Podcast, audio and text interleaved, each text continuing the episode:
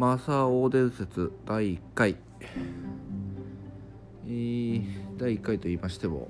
えー、まあ寝る前にこれを撮ってます、えー、今日はそうですね朝から仕事しましてただちょっと前日からちょっと、えー、ちょっと仕事で遅くまでやってたんで今日は少し早めに、えー、7時半には仕事を、えー、終えて、えー、まあそうですね。そこからあの愛犬のチャオと一緒に、えー、散歩に出ました、えー、いつも、えー、仕事を終えて家に戻ってきたり、えー、そこからですねえー、チャオと散歩するのが結構、えー、ストレス発散になってます、えー、チャオと散歩するともちろんあのまあチャオも喜ぶんですけどまあ私自身が一日一人でゆっくり考える時間もできて、えー、それが結構あの何て言いますか、まあ、オンオフにもなりますしあのまあ次どうしようかと明日どうしようかとそういったあの考える内観の時間になってます。はい。え、これを喋りつつ横でチャオが、えー、じっと見つめて、えー、ほら、ま、こんな感じで遊ぼうと言ってきます。はい。まああの30分ほど散歩して戻ってきて、えー、そうですね、えー、8時過ぎぐらいですけどそこから、えー、ご飯を作りました、えー、今日の、えー、夕飯は、えー、チキンライス。あと、えー、最近アマゾンで購入した、えー、なんて言いますか生きた味噌汁とかいうのまあそういうのですなんですけどまあ、えー、具材を入れてその味噌スープみたいなものを入れてお湯をかければ、まあ、すぐ味噌汁が飲めると、まあ、そういったものなんですけど、えー、まあチキンライスと、えー、その味噌汁を食べて食べました。はい。でそっからまあちょっと大体10分ほどぼーっとしてえー、なんかちょっと頭にまあたくさんちょっとノイズが走ってるなと、まあ、ちょっと今週月曜から、えー、水曜までまあ結構あの連日、えー、研修の運営がまあ1日2本あったりとかあとその新しい案件のまあえー、ウェブによる、まあ、営業交渉とかそういったのがちょっと続いたんであまあちょっと 頭の中がですねそういう時は結構いろいろとノイズが走ると言いますか結構疲れてしまいますんでこれはちょっとあの気分転換しないとなと思いまして、えー、私の場合はあの、えー、ゲームをするっていうのが結構あの頭をクリアにするあのサプリメントといいますかそういう役割を、え、担ってます。それでじゃあ何ゲームしたのかっていうとえー、まあ信長の野望想像をやってました、えー、信長の野望では、えー、北条氏康で、えー、プレイしてました、はい。えー、北条氏康ってのはあのー、相模今の神奈川県ですね。私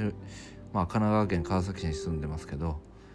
えー、相模のあの小田原、えー、そこの、えー、領主でした、えーまあ、北条氏康で、えー、プレーして、えー、まあやってるとですねあのー、結構やっぱ信仰の勢力なので四面楚歌というか結構敵が多くてですねやっぱりあのー、新しい勢力っていうのはまあ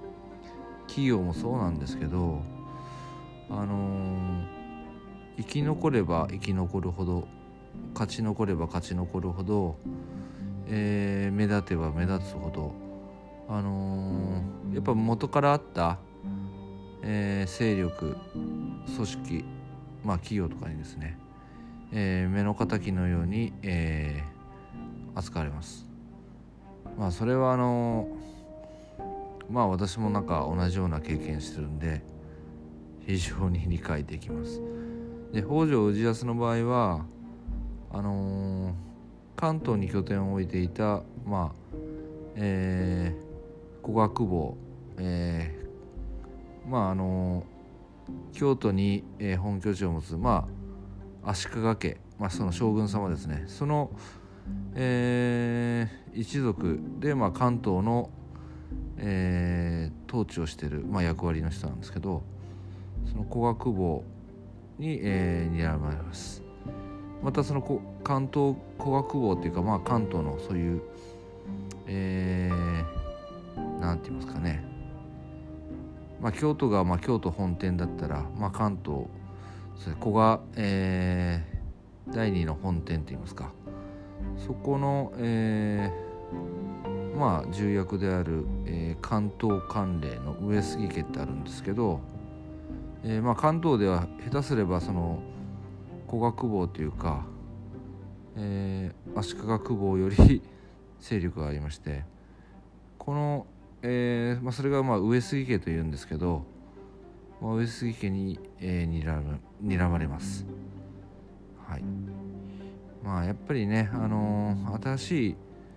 勢力っていうのはねやっぱり元からあったね大きな勢力からすればちょっと生意気なあの小僧といいますかそういった形でねあのー、潰しにかかかえー、潰しをかけてきます。まあ北条家も、えー、ご多分に漏れずえー、まあいろいろとねやられますね。まあそのそういったねあの四面楚歌の中でねあの北条早雲であったり創業者のですねあとその息子の北条氏綱、えー、北条早雲の孫である氏康まあ、巧みなね、あのー、外交戦略であったりとかあと統率力で、えー、そのたくさんの危機をね、えー、かいくぐるんですよ。例えばあの川越屋線っていうまあ日本の三大奇襲の一つに、えー、数え上げられる、えー、奇襲戦なんですがまあ足利家あと上杉家あとまあその関東のそのまあえー、それに連なる、えー、一派がですね8万の軍勢で、えー、北条家があの統治する、えー、川越城とあるんですけど、まあ、今の埼玉県にある川越市の、えー、真ん中にあるお城なんですけどね。そこ持ってたんですけどそこをまあ8万の軍勢で取り囲みます。で北条家は、えー、川越城に今3,000の兵で立てこもります、まあ、数だけ見ればねもう負けますよね普通にやれば。まあ、そこをですね、えー、やっぱり信仰の勢力っていうのは、えー、まあ無理して戦わないですねあの特にしぶとく生き残ってる信仰のね勢力っていうのは。あのー、まあ僕も思うんですけどやっぱね、まあ、信仰の企業っていうのは正直あのまあ、企業で言えば資金力もないし、えーまあ、頼りになるのがあの身内の少ない人材。あと結束力。あとまあリーダーの統率力そういうのがね問われるんですけどまあちょっとこれまともに戦っても勝てないからっていうことでまずはちょっと城にこもってえー、まあ粘ろうと。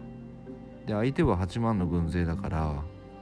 えー、まあ兵が多い分ね、あのー、食料も結構やっぱ必要ですから、あの、やっぱ遠征してきてる方がやっぱその辺はねあの消費が大きいからやっぱ相手が疲れるのを待とうってことでまず粘ります。でその間にあのそのリーダーであるまあ川越城にはねあのまあ、北条家のまあ、ナンバー2のような人物が立てこもってて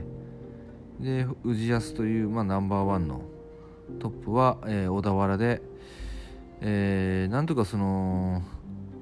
取り囲むのをちょっとやめてくれないかと。いろいろと、えー、そこの方々にお手紙を送って交渉するんですがま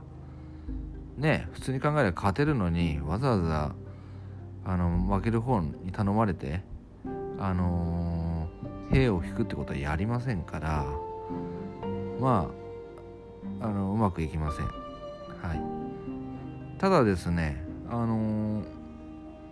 この戦いですね。まあ結果結果だけ言うと、えー、北条家が勝ちます。えー、まあそのナンバー2はですね実にどれぐらいかな、えー、3ヶ月から半年くらい。半年かな？確か、えー、粘ります。で8万もね囲んでて半年も経つとねあいや3ヶ月か。3ヶ月ですね。もうみんな緩みますよね。あのー、まあもちろんですねその川越城っていうのは攻めづらいんであの勝てるのにねわざわざ突っ込んでって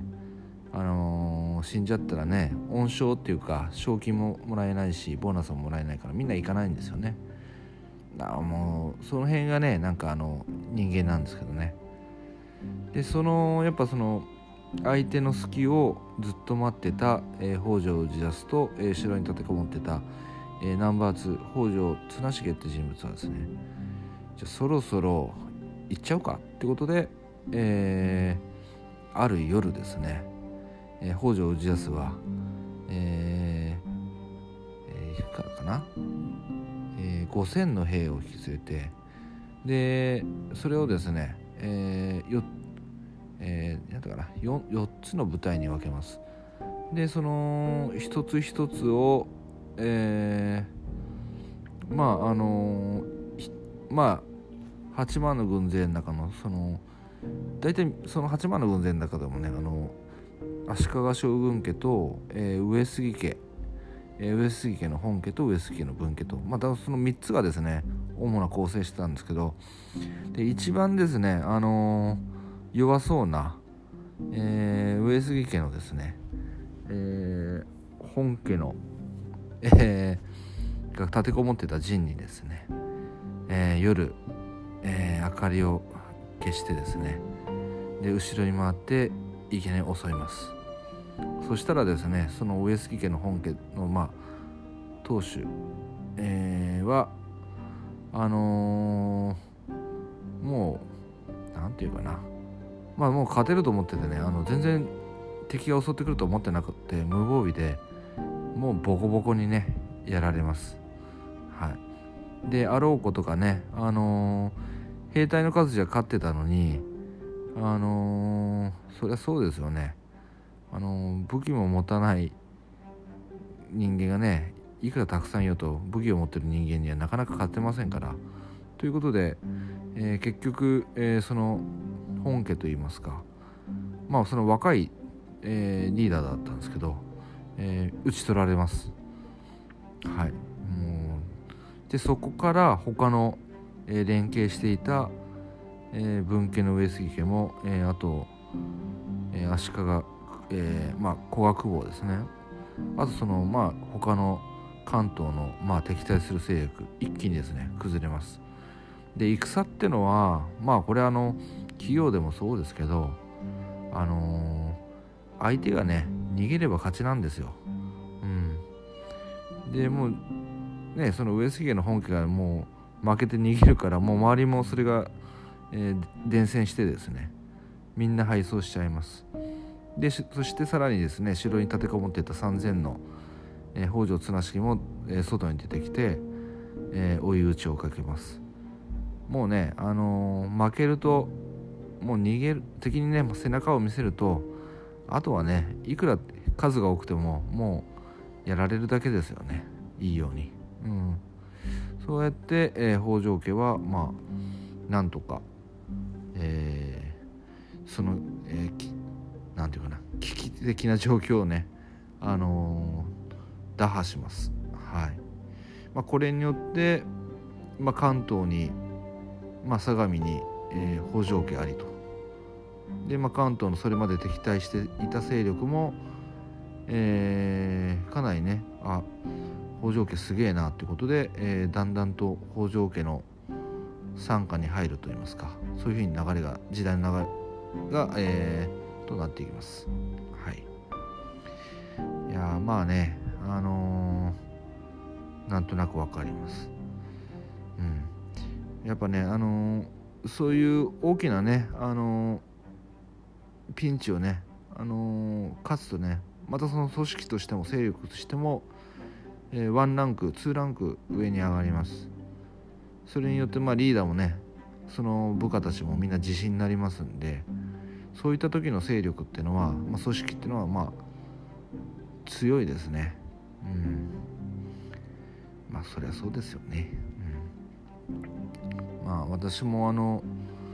まあ、今12年起業してきましたけど結構、えー、いろんなところにですね無茶な要求をされて、えー、それをね、あのー、まあない頭を使って知恵を絞って、えー、まあ一点突破ってことでまあ、まあ数を上げるキリがないんですけどそれの連続でした、まあ、それがあったからねなんとか今おまんま食えてるんですけどまああのこいまあこれやったことある人じゃないとわからないけどまさにねあの針の穴にバーンと一発で糸を通すようなそういう能力がねあの新興の企業のっていうのは、まあ、求め経営というのはねそういうのが求められるような気がします。であの企業会社っていうのはまあどんな組織もそうでしょうけどできてですねあの大体5年で99%は潰れるそうです。まあなんか分かるような気がします。あのー、やっぱりねあのなんていうかまあ、自分は実力があると思って起業する方とか多いと思うんですけどあのー、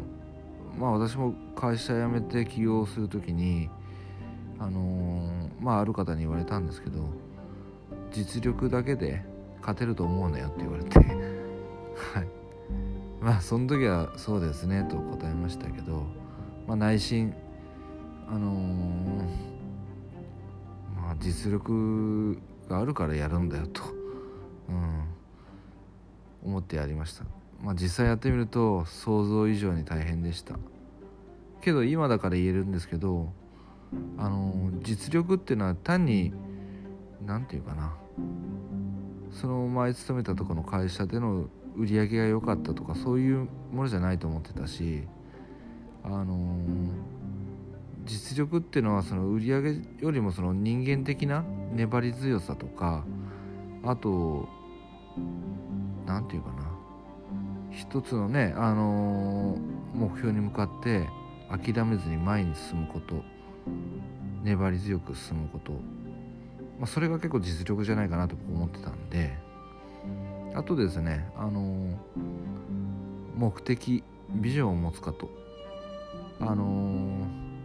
まあ今はダメでもいつか絶対こういう風な会社にしてみせる。こういう風な、